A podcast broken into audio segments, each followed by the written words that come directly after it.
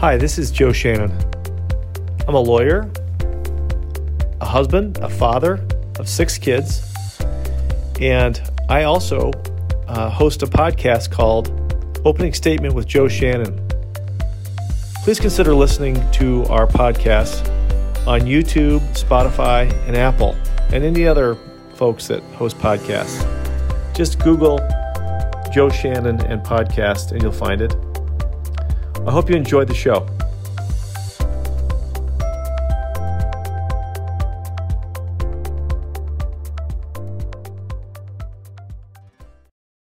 We're speaking today with Seth Bader. How are you today, Seth? Joseph, how are you?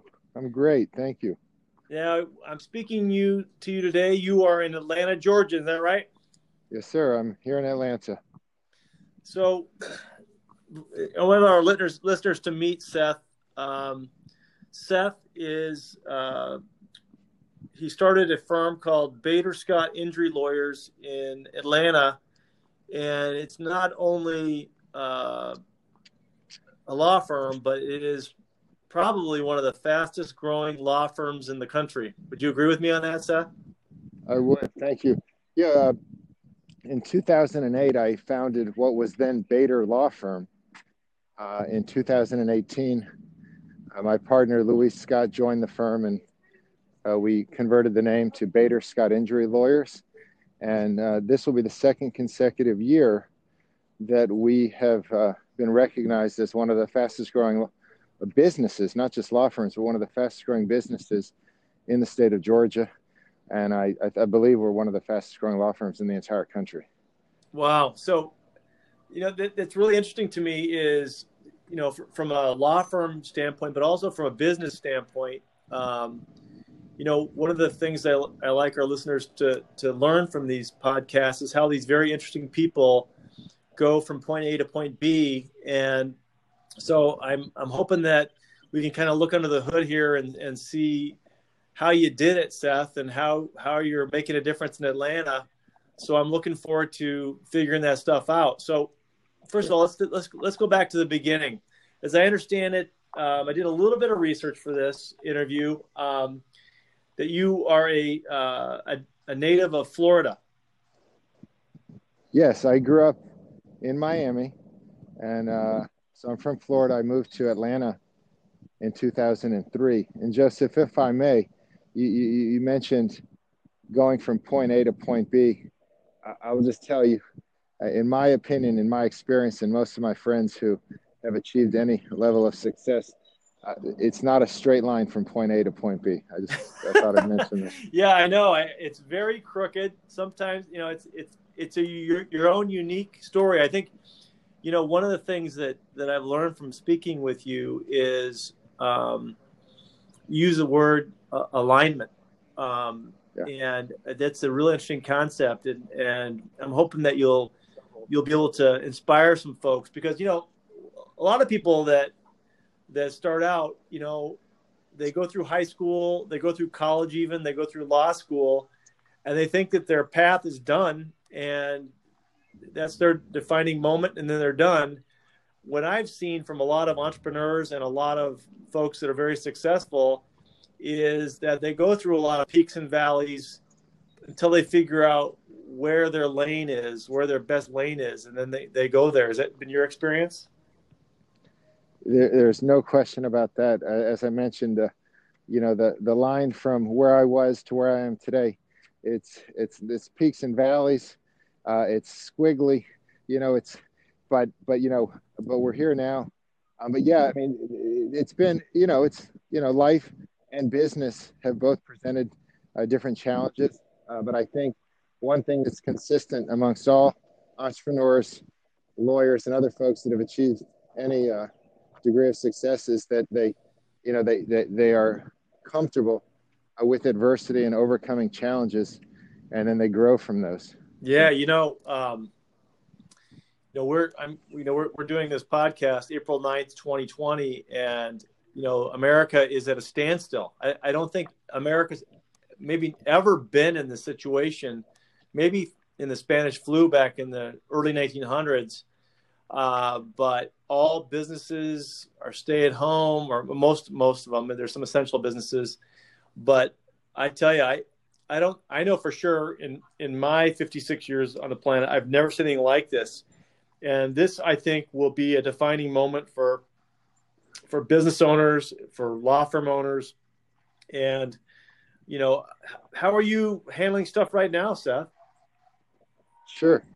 Well, you know, I think I agree with you that this is going to be a defining moment for all of us.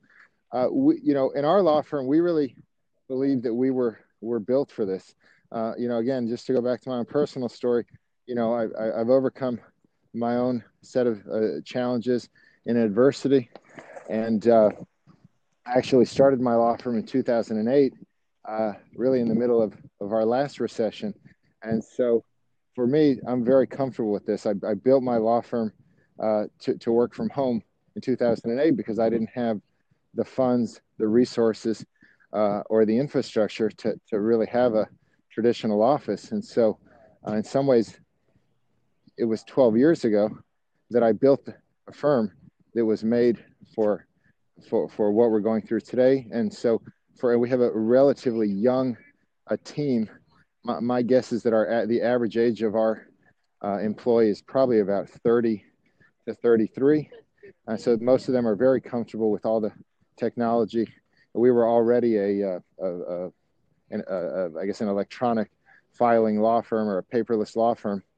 And so for us, the transition actually happened in the course of 48 hours. And so, so I mean, we're, we're we have a, a, really high spirit. Uh, we're blessed. We have not had to, we have not had to terminate anybody. We've not had to reduce anybody's pay, and uh, we're you know continuing to to rock along. That's great. And and how many folks do you have working there at the firm? Sure. So we have uh, we have about 140 to 150 right now. Oh my goodness, that is that for for our listeners that maybe don't understand the the the plaintiffs law firm uh, mode. Most plaintiffs law firms at the most have maybe 10 people, 15 people, 20 uh, there's a select group of uh, firms that can uh, basically keep that type of personnel, and, and you must represent thousands of, of clients. That's correct. We probably we probably have about three thousand to thirty five hundred active cases at any given time. Wow! And then so um, tell tell us about uh, before we get into your background and how how you went from point A to point B, and then all over the B, C's, and D's. Yeah. Where what's what's the strength of your law firm um, in Atlanta? You said what's the strength? Yes. Um, well, I'm not sure I understand the question, but if you're asking me what makes our law firm so strong, yes, um, I would say it's the leadership, and I'm not necessarily referring to myself, but just our entire leadership team and our and, and frankly, the rest of our team. I think we have uh, an incredible leadership team from my partner, Luis, who's the managing partner. I'm the founder. He's the, the active managing partner to our uh, director of operations, Luisa, uh, to our HR director, our personal injury director, our workers' comp director. We have just an amazing team of dedicated leaders that aren't just dedicated to, you know, to, to what they're doing uh, in, in, their day-to-day role, but they're really dedicated to growing uh, the rest of our team. Our our core values, Joe, are captured in the acronym growth, and so growth is, you know, really probably our, our most to me probably my most important core value, and, and so our leaders put a lot of time and effort into helping the rest of uh, of our team grow, and so I think our strength really is our people. You know, I I um, went on your your guys' website, the the BaderLawFirm.com, and if you if our listeners just scroll to the uh, the part about about us, but it's our staff, and you look at the pictures of our staff, uh, are a majority of your employees women? Uh, I don't have the exact numbers, but I, sus- I I feel confident in saying that more than 50% of our employees are women, and if I had to guess, it's probably about 75% to 25%. You know, I, I was just interviewing a lawyer um, in New York State, and, and it was basically uh, there was 22 women and there was two men, and he said that they, those guys did a lot more work than the guys did, and I said I believe it. I um, but I look at this look at this roster of people that uh, and the images of the people at your firm. It is it's amazing, and I I can tell you've you've basically sold your story and your growth aspect to these folks where they believe in you and they believe in your leadership team that they want to grow too. Well, I, listen, I I won't take the credit, but I, I, I will tell you that we have a team of very growth oriented employees, and I think that you know you and I are in a group, uh, a, a, a, a mastermind group with uh, some folks called Crispx, and one of the questions that that we're asked is what are our non-negotiables?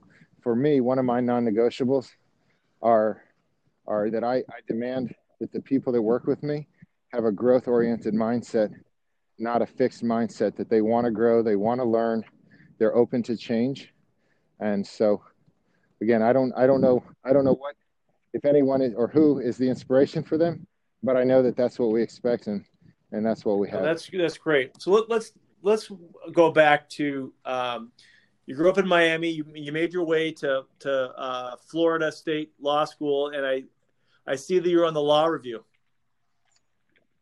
I was. Yeah, I was not. So I, I, I was I was one of those also ran lawyer guys, um, and I always was you know that for for people that don't know, if you're on the law review at any law school, you are one of the smartest dudes at the school and so you get to write articles that people read and, and the, the upper crust read i was more of the uh, i don't know I, I, guess i was playing cards in the uh, the lobby while seth was uh, out there studying hit the books and all that type of stuff but you but you, when you got out of um, law school usually the, the, people that were on law review got the jobs at the the big defense firms Did, is that what happened to you well, uh, I wouldn't say that I got a job at, at a big defense firm, but I did get a job at, at, a defense firm here in Atlanta. So you came to Atlanta after law school then? I did. So my, my mother is from Atlanta, uh, and and I had spent some time up here with with uh, with her family, and I really enjoyed it. I enjoyed the culture, I enjoyed the weather, I enjoyed the change of season, and so I moved here after law school in 2003. Great. And then so you, you open up your firm in 2008. Tell me about the jagged lines from 2003 to 2008. Sure. So between 2003 and 2008, I worked for three different law firms. And uh, each one of those jobs ended the same exact way. Um, and I should say that each one of those jobs it, kind of started the same way. It it it it uh, the, the the work and the, the the the my performance was very similar, and all three ended the same way. So, all three of them started with, on my part, with tremendous hope, optimism, and excitement because I was finally a lawyer. I could make a difference. I could make an impact, and you know, I had I had put in so many hours uh, of, of school to get through uh, college and then law school. So I was really excited about getting in there and doing really high quality work and making a difference, albeit at the time for an insurance defense attorney, uh, as, a def- as an insurance defense attorney, which I really wasn't excited about. Uh, but I went in, I worked hard.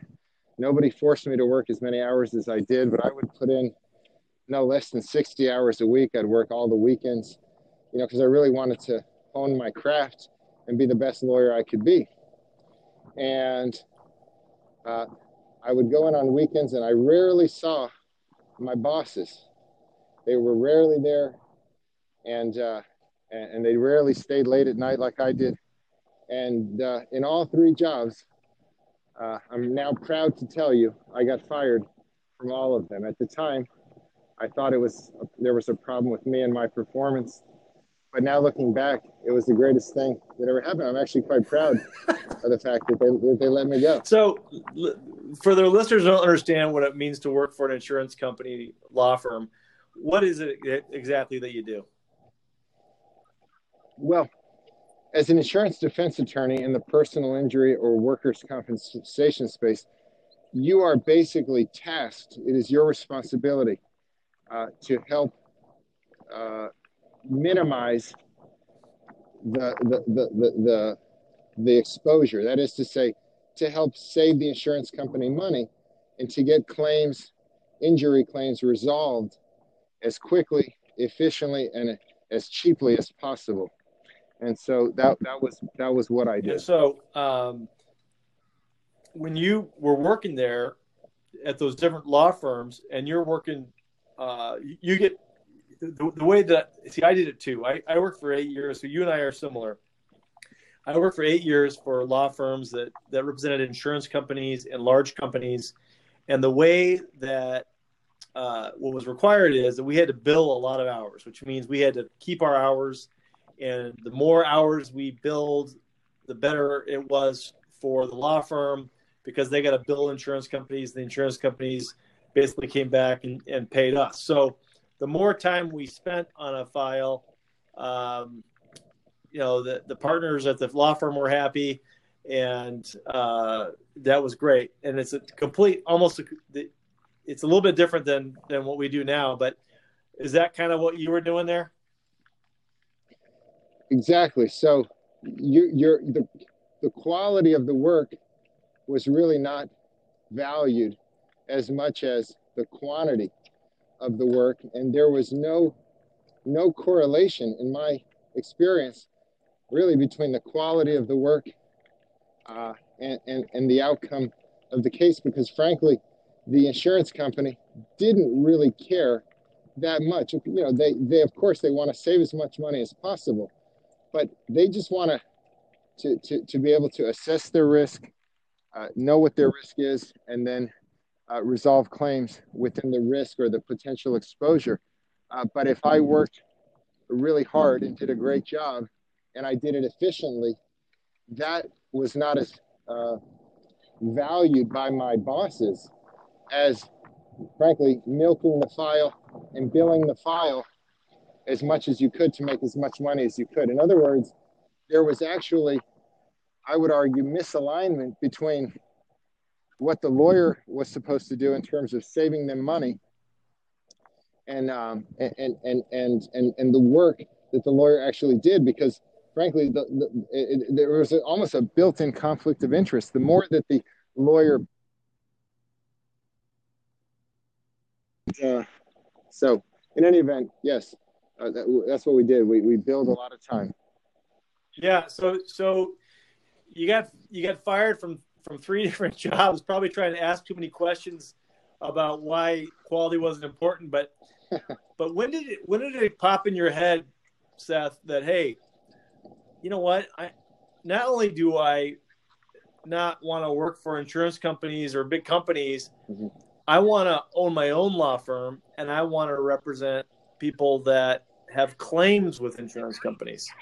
Sure. So, so uh, the answer is I, I sort of two part. One, I, I, knew that I always wanted to help people from a very very young age.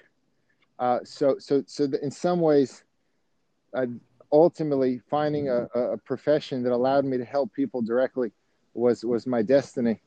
But I also knew uh, working for these companies that that these other law firms that I I could not coexist in in in, in businesses that didn't share my values and didn't share my work ethic uh, and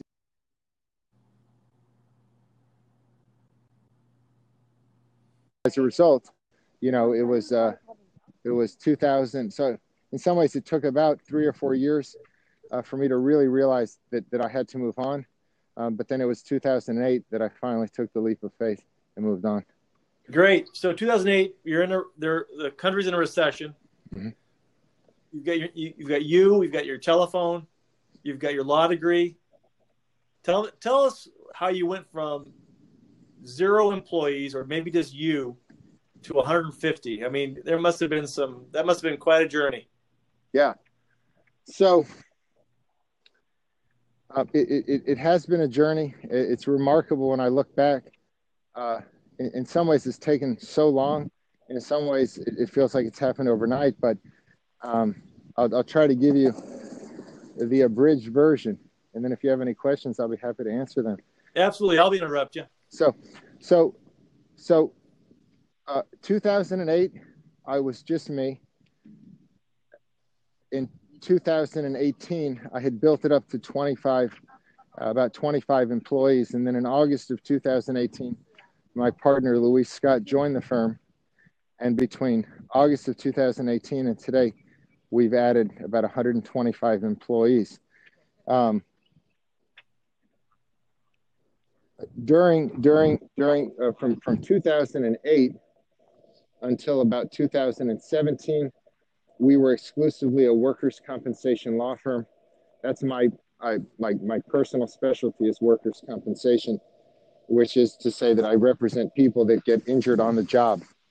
And then in 2017, really 2016, we went from being a small, what I would call like a mom and pop shop, uh, where we basically did referral based marketing and relationship marketing to starting to spend money on advertising, both in traditional media and on the internet. And uh, and so so the big boost and the big change in the business came in 2000, the end of 2016, moving forward, when we started to uh, to market. So when you went into to uh, to, to make that change, mm-hmm. um, what what caused you to make that change? Was, was it basically you weren't growing fast enough, or you you felt like you could do something a little bit more? Yeah, well, I, I there were I think a, a couple things. One was that I knew that that there was tremendous growth potential, both within me, personally and professionally, but also within the industry, and I was really just trying to learn as much as I could so that when I when I took that, I guess, second leap of faith. You still there? Yeah, I'm here.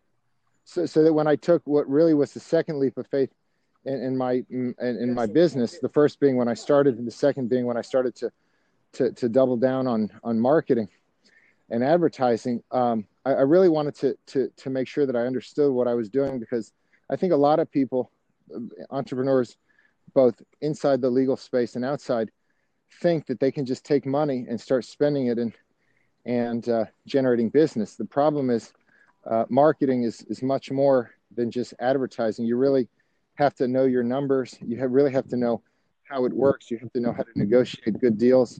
And so, I really just wanted to make sure that I was informed uh, about what I was going to do and make a uh, some smart decisions. So I think, it, but again, I think it was just a combination of my my just extreme passion for growing, combined with uh, the fact that I, I had finally learned enough to take that leap of faith and, and start to advertise.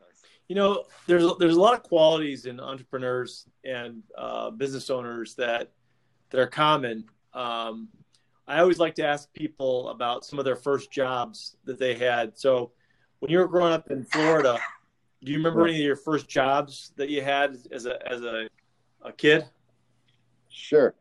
So the first job where I I don't know if they were doing W twos at the time, but the first time I was a W two employee, and that to distinguish from like doing odd jobs in and around uh, the house and things to help my my parents, and I'd get you know an allowance, something like that. The first job I had, I think I was about 14 or 15. I think that was the legal age you could start working. And I worked at a local subway. Um, so I was I was very driven. My my father was a neurologist, so there's a very good argument that I, I didn't have to actually work, but I I really had a, a drive to kind of become independent and make my own way. And so I I took a job, like I said, I think it was about 14 or 15 at Subway. And then um, I, I guess that was, you know, the season of my life. That so I, I, became, I was basically a sandwich artist. So I went, I, so I went, I went from, I went from Subway and my very next job, uh, was at a place called Blimpie.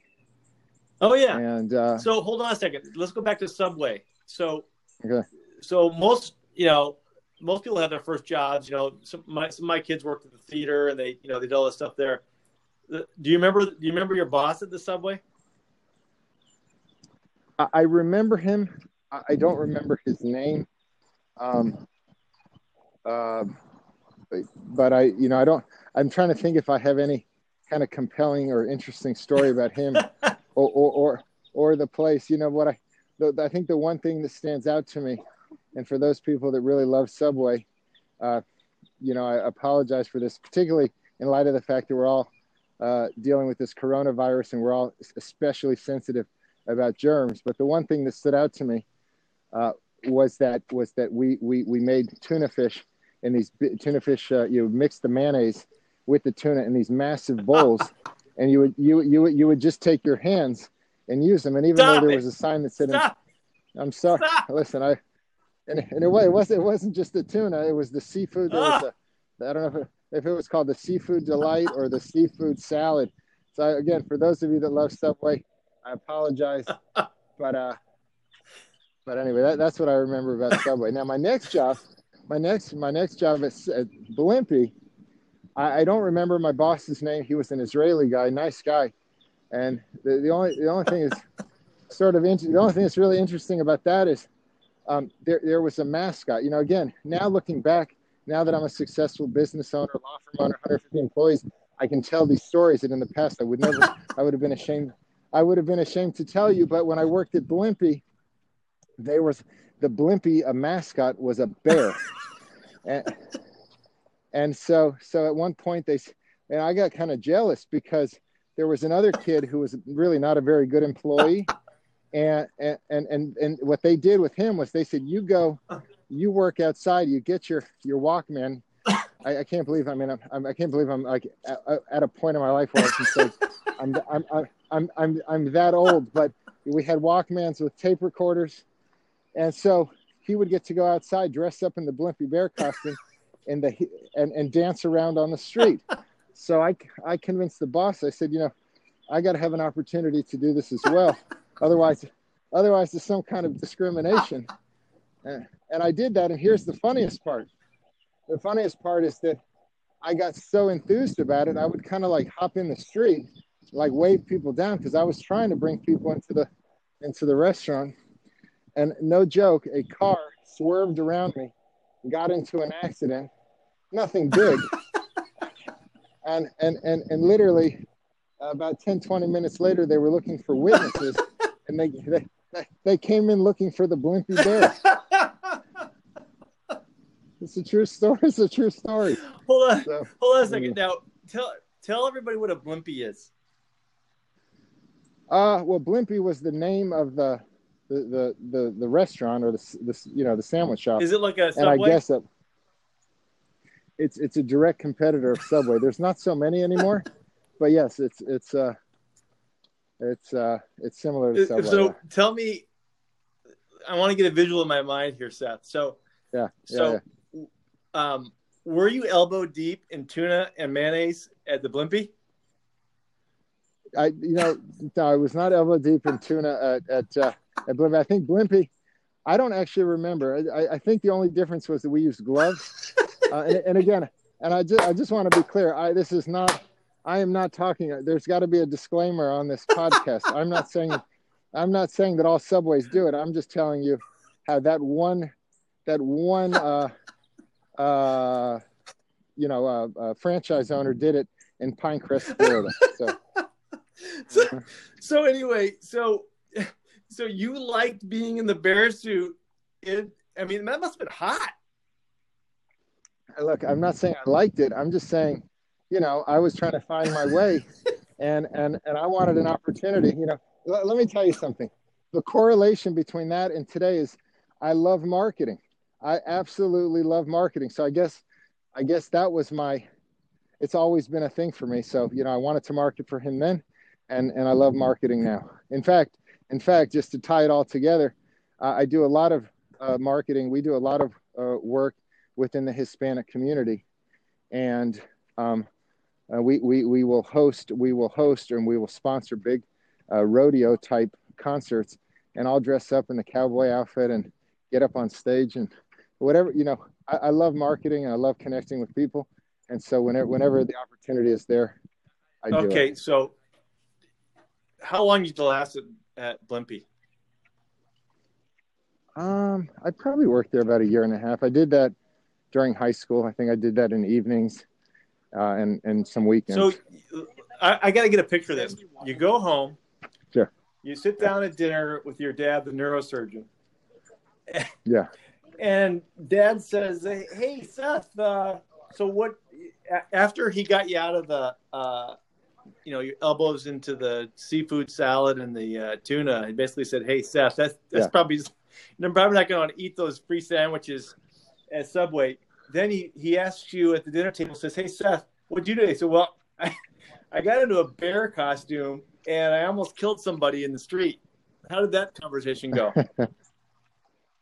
you know, uh, I- I'm not, I don't, I don't know that I remember that specific conversation. My, my father, my father grew up with very little and was a self-made man. And, and so I think from his point of view, uh, you know, he, he- he appreciated my, So hustle. tell, tell me a little bit about your father. You said he's self-made. What, what, tell me about his story. yeah. So my father grew up in uh, Brooklyn, New York, the son of uh, immigrants, uh, Jewish immigrants. Uh, he had, uh, they had very little. His father was a Where did a they come from? And uh, from uh, Austria, Oh, wow. Russia.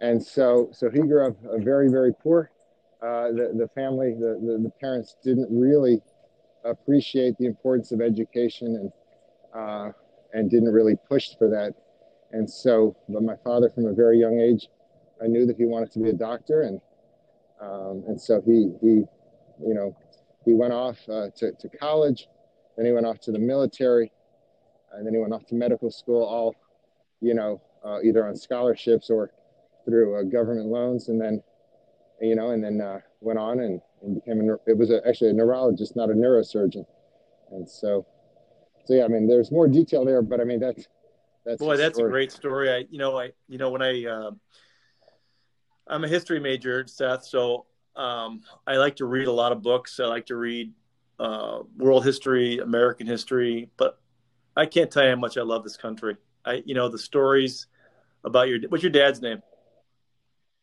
You know, the Daniel. story about, you know, uh, Daniel Bader, MD, you know, coming from, you know, uh, low income uh, in New York and becoming a neurologist and, you know, making a great life for himself. I mean, that's what this country's about. And, uh, you know, I, that's why I really like talking to, to people like you and other entrepreneurs and, and folks that, you know, lay it on the line because I tell you, it's, you know, other generations have gone through a lot for us to get here. And, you know, when I look at, you know, my parents, you know, you know, listeners know that I'm one of 10 kids and my dad was a social worker. My mom stayed at home and we had absolutely zero. I mean, z- zero Mm. money. And I, um, I look at the hustle that people that really work. I mean, I never danced in a bear outfit. I, you know, I might go find a Blimpie and see if I can get that job just so I can stay up with the Baders. Because I tell you that I would love to to tell that story. I mean, that, that is a great story. And I, I tell you, you know, a lot of um, folks that that are working nowadays, it seems like, you know, not the ones that work for us. I mean, I'll, I'll tell you that much because they're hustlers. But there seems to be like a a generation of people that have, I don't know if you've seen it, um, Seth, but an entitlement type of attitude where they they Mhm. believe that you know these Mhm. jobs that we talk about, they would never do because you know they're too good for that job. You ever run into that?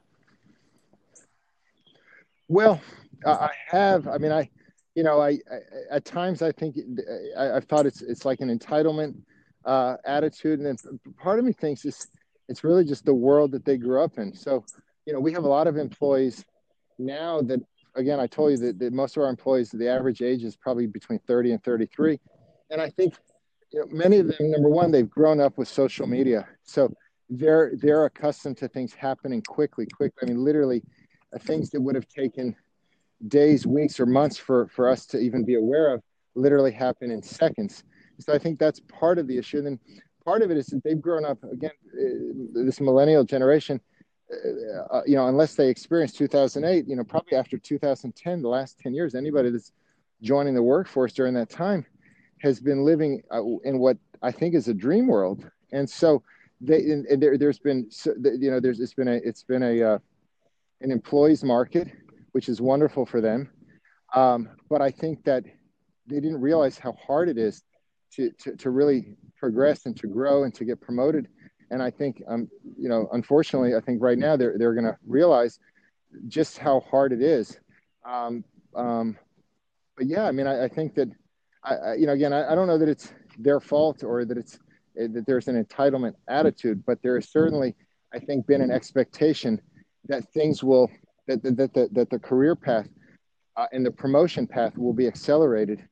Um, and so yeah, no, so yeah. yeah, so I but I I think that you know what what I'm looking for in um, and I, this is something that I want to transition to here is you know how you have such a great cohesive team and how you build that that doesn't that isn't something that just happens. It's something that that requires um, folks to have accountability and and and an attitude of gratitude and um, you know and good habits. So i think that that some mm-hmm. of that flows from the top. So what are some of the habits just personal habits that you have that you've developed in in running a law firm, a business like you have, to help you become an effective leader for the folks that work with you? Yeah, that's a, that's a great question. Um, first of all, I think that I think that uh, it's not a habit, but it's it's a mindset. I told you it's it's having a growth mindset. Uh, next, next, I think having a vision is absolutely critical to any type of success, and particularly when you're trying to get a team of people, big or small, to, to you know to move forward and succeed. Um, and I think the bigger the bigger the team, uh, you know, the, the more clear that the vision uh, needs to be for, for the team. Uh, in terms of in terms of habits, and, and by the way, one of our core values, you mentioned gratitude. I told you it's our, our core values are captured in the acronym growth, which stands for gratitude, respect, open heartedness, winning, trust, and humility. And I think those values, while they're not habits, I think I think embodying and adhering to, uh, to those values, I think has been really critical for for for my success. Um, the, the other the other sort of habit that it's not it's not listed uh, by name in the core values, but I think it is captured certainly in the, the, the core value of winning, and that is a sense of urgency. I really believe one of my greatest attributes and one of my greatest habits is, that I just have this incredible sense of urgency to get things done and not to wait till tomorrow. No, I like that. I like that a lot. I, you know, um, one of the one of the things that um, you know we do like to push the you know kick the can down the road. I know that you know government wise that a lot of times those folks do that, but in private enterprise, you know, getting things done is what our clients expect, and it's what you know our employees expect. I mean, we we're required to do that. So I, I think that urgency thing is key. And I, the thing I liked about that growth uh, acronym that you use is is really uh, a cool thing about. I really do like the humility aspect of that and the gratitude aspect of that, because you know being able to be a really good law firm means that you have respect first of all for the people you work with because if you don't if you don't have the respect for people you work with um, you know go find another job you know, I mean, it's that, that's basically it. You should you should respect who you work with, because that allows you to serve the clients better and understand the clients better. And I think if you have that habit of being grateful, humble, then you listen a lot more, and you talk less, and you do more. That's been my experience. I, I, I absolutely agree. You know, if you ask me which of those core values, and it'd be tough to tell you which is the most important. But I, I, I, if I had to choose one, it probably would be humility. And, and I think the reason is that, um, let me just go back to where we started. I was talking about adversity and this, you know, getting from point A to point B. I think if you're humble and you, you recognize that you're going to face adversity, you're going to face challenges that you're not, uh, that are new to you and that you, you've never encountered. Uh, but if you're humble about it, it's much easier to to to encounter them and deal with them because you instead of facing them and crumbling because of the discomfort, you face them with a much more positive uh, attitude, and you say, you know what, I don't know this, but I'm going to learn it. I'm going to figure it out. And then when you fail, or when you you know when when when what you attempt to do doesn't work the way you expected, for a second time, you say, you know what? It's okay. Like I'm humble. I, I, I, I accept I'm not perfect. And then you learn from it. And I think that, I think when we talk, when I talk about going from point A to point B and going in peaks and valleys and around in circles at times, I, I think really each one of those peaks and valleys and each one of those, uh, uh, you know, uh, turns in, in, in the road really represent a challenge where you, you failed, you got knocked down, uh, but you, you got right back up. And I, I think if you're humble and you're open to learning and you're grateful for that opportunity to learn, then then you can just continue to grow and keep reaching new. You know, plateaus. one of the things that when I did my research for this interview, um, Seth, was I looked at um, the, the, unbelievable uh, amount of community outreach that you guys do uh, in Atlanta, and I was looking at the the the different folks that you um, that you guys are working with, and I'm wondering how does a law firm have time to do all this stuff, you know, with the community? Well, um, I, you make the time. I mean, I think, I think that um,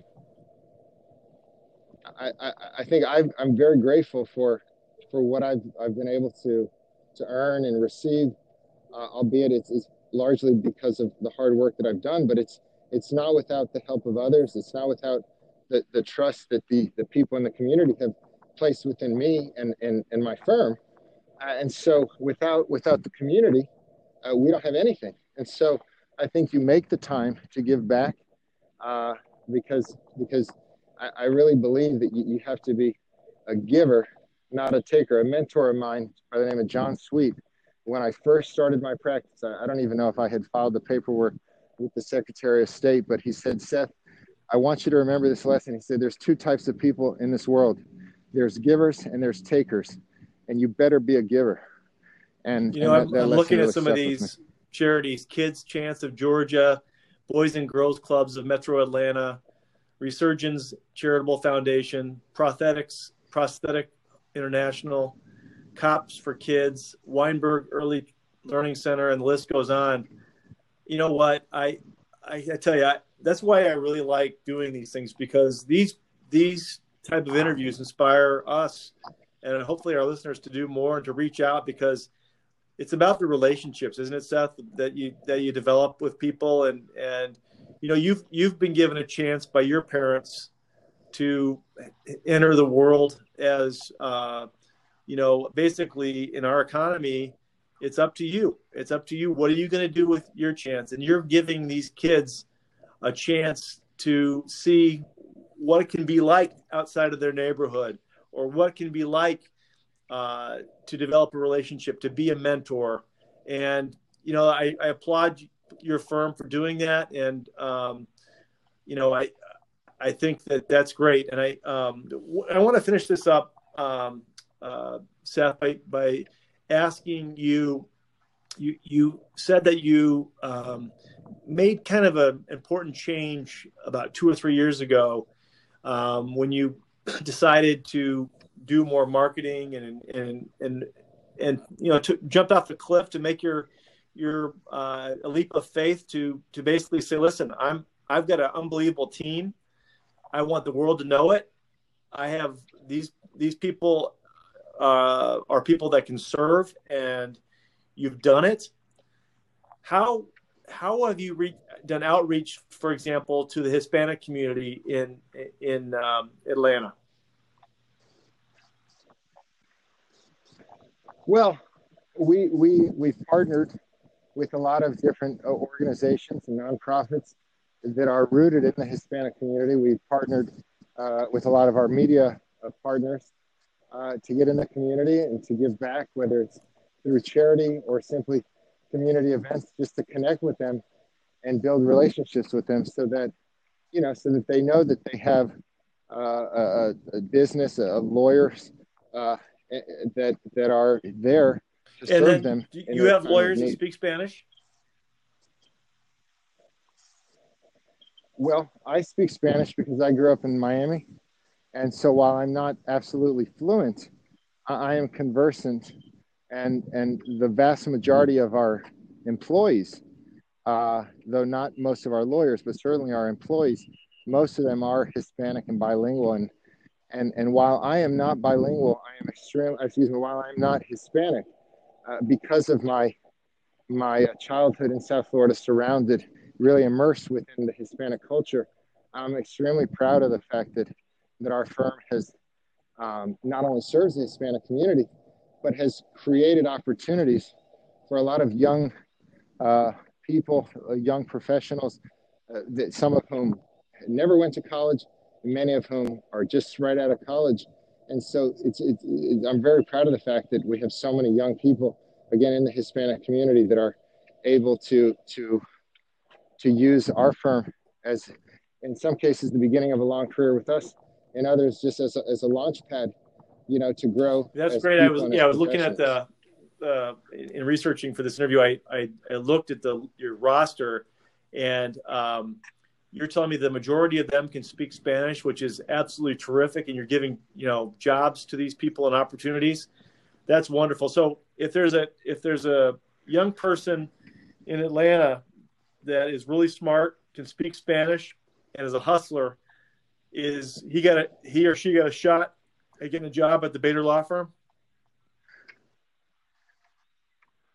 Absolutely. I, would go further and say, if there's a young person, whether they speak Spanish or not, hell, young or old, uh, it doesn't matter. If, if, if, somebody comes in and they have a great uh, attitude and they work hard uh, and they, they, they, they, they believe in our values and they adhere to those values, they've got a great shot. But certainly, uh, because, because we serve the Hispanic community, those that speak some uh, Spanish, uh, we they, That's certainly great. a, That's great. Well, listen, I, I really appreciated our time together, Seth, and um, the uh, uh, the Bader Scott injury lawyers in um, in Atlanta they're ready to serve you. They're um, they say habla español, and they're um, if you check out the BaderLawFirm.com, you'll see all the great people that work there and the practice areas, the resources. You'll learn a lot. And follow. Seth Bader on social media. He's got some great stuff there. And, and go ahead. Go and Joseph, may I, may I say one more thing to end it? Uh, don't be surprised if in the next three months uh, our mascot is a little Bader. You know bear. what? I tell you, I think that is gold. I, you know, my my, um, you know, I've had I've had a lot of really interesting jobs. You know, one one of my jobs, um, I had many jobs growing up, um, but one of the jobs my buddy Jeff Store and I, um, in Yakima, Washington, we li- we lived in a kind of a rural area, and it was um, it was a lot of fun to grow up there, like 50,000 people. But one of my jobs, Seth, was to do uh, telemarketing and to sell circus tickets. And so okay. the people that hang up on you or say no is 99.9% say, no, I'm not buying a circus ticket, or they just don't even say anything. But that one person that said yes, the celebration was was very great when they were going to the circus, and, and then I was the one that was selling the ticket. I can't even remember what we got for it, but it was hardly anything. But I had a lot of jobs that that are unspeakable. But I tell you, I never had a job where I got to dance in traffic as a bear. Yeah. Somebody's got to do it, and that's I, awesome. I, I humbly. Well, thank you so much, anyway. Seth, and I hope you have a terrific thank you so uh, much. year in 2020. Let's make it. A, let's make it a great year. Okay. All right. Bye bye. Thank you. Stay safe. Thank you for listening to the opening statement with Joe Shannon. You can find us on the internet at shannonlawgroup.com or telephone our office at 312 578 9501. Have a terrific day.